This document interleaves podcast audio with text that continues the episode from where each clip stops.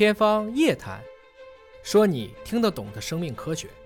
欢迎各位关注今天的节目，我是向飞，为您请到的是华大基因的 CEO 尹烨老师。尹烨老师好，向飞同学好。又到了我们的网友互动的环节。有一位朋友询问啊，说日本有一个科普动画片叫《工作细胞》，他看完之后呢，觉得很有创意，觉得画风呢也很符合年轻人的口味，而且能够开发出一些周边的衍生产品啊，公仔啊、手办呐、什么什么之类的。但他觉得啊，就是上个世纪八九十年代，中国还是有很多科普类动画的。印象也很深刻，可是近些年来，觉得这种寓教于乐的科普动画的产品作品越来越少了啊！想问问音乐老师，您觉得这个原因是什么呢？首先就是《工作细胞》，我看过，确实做得不错。日本其实还是一个算是这种文创的一个大国，嗯，不管是动画、漫画，包括周边手办、扭蛋啊，它这些东西开发的都很好。他说的上个世纪八九十年代的中国有很多科普类的动画，啥呀？嗯，小蝌蚪找妈妈，哎，算一个，算一个。是，如果那我只能是说，在那个年代，大家的审美，大家的接受程度就这样了。换言之，就是说，为什么今天大家可能这样的作品越来越少了呢？有一个很现实的原因，不挣钱，嗯，养不了自己。嗯，我们在那个年代，大家的工资都差不多，你做任何一个行业，大家都觉得你是成功的。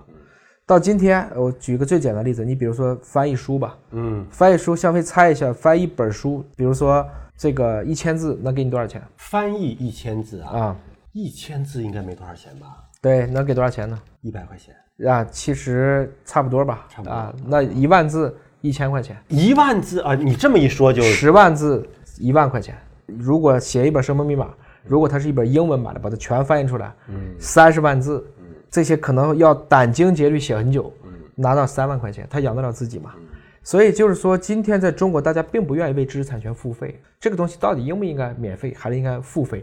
就是知识分子最后的这个为五斗米折腰的底线，大家是怎么去理解的？如果这个问题不解决，今天在中国依然出不了好作品。大家宁愿去看选秀节目，为什么要看这个呢？而且你看，近些年来是有一些叫好又叫座的动画电影哈，但它还是以娱乐为主的。娱乐为主，可能大家还形成习惯了，愿意走进电影院买单。如果你是以科普科教为主的，几乎你让大家去买单，对，几乎不太可能，几乎不太可能。就真正像今天纯粹的科普人，嗯，能挣到钱的微乎其微，嗯，那这就是一个没有办法的事情。就是大家不太愿意为一个行业买单，又希望盼望他有一个好作品的时候，那其实这个对这些人的要求也太高了。因为市场的选择，对啊。热气球询问啊，说美国有那么多人感染，美国的总统呢也不断的在开新闻发布会，说周围人有人感染，为什么美国总统就那么不容易感染呢？是他免疫力特别强呢，还是他其实已经偷偷的打过疫苗了？这里边其实就涉及到，就是说美国到底现在有没有疫苗出来？那没有，大家都一样，都是只是有一个。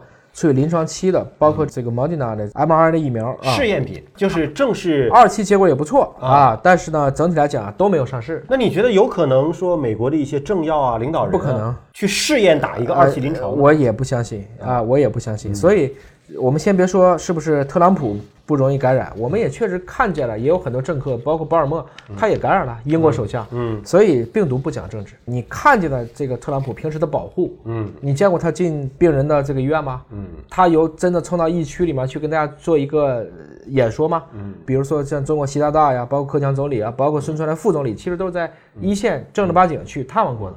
所以我觉得我们看见的新闻是他想让你看见的新闻，但是美国这一次一百五十多万人的感染，将近已经九万多人的死亡，这个我也理解不了。我只能说，可能真的是轻敌了。而且美国的这个新任的这个美女发言人啊，她也曾经公开的表示过，就是说特朗普没有戴口罩，但是他身边工作的人员都是戴口罩的。嗯，他们戴口罩的目的就是为了保护特朗普。但即使是这样，他有一个特别顾问也感染了。啊，就白宫最近也有很多人感染。嗯，所以病毒不讲政治，也不分种群。那比如说疫苗，我们再稍微的预估一下，呃，有可能还需要多久才能出来？我觉得今年年内应该就能批应急使用。嗯，那然后大规模接种应该是会放到明年去。就是应急使用也是要到三期临床过了，是吧？不一定，不一定，还是要看整个社会到什么状况。现在的新冠因为还没有大规模的变异，所以我觉得就做出短期有用的疫苗，看起来希望还是比较大。嗯啊，因为新冠毕竟是一个很复杂的病毒了。那么它越复杂，相对来讲，它产生随机变异的可能性，就是像流感这种变法呢就比较小。你看当年的这个非典啊，SARS 是经过了一段时间之后自己变异就变没了，对吧？就不再存在了。美国现在也有政客说，十一月份这个新冠病毒就会变异，就会彻底没掉。他非常准确的说出了一个十一月份、就这个有可能它发生变异，自己变变没吗？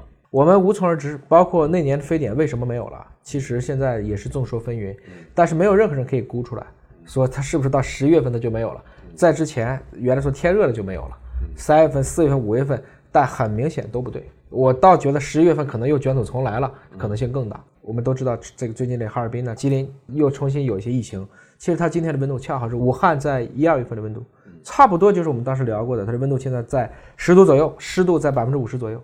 就可能它是一个人体的免疫和病毒之间的一种平衡状态又被打破了，嗯，所以我们对这个病毒的认知还需要一点时间。但好消息就是在于医疗资源充足的条件下，这个病毒绝大部分引起的这种感染之后的预后是相对向好的。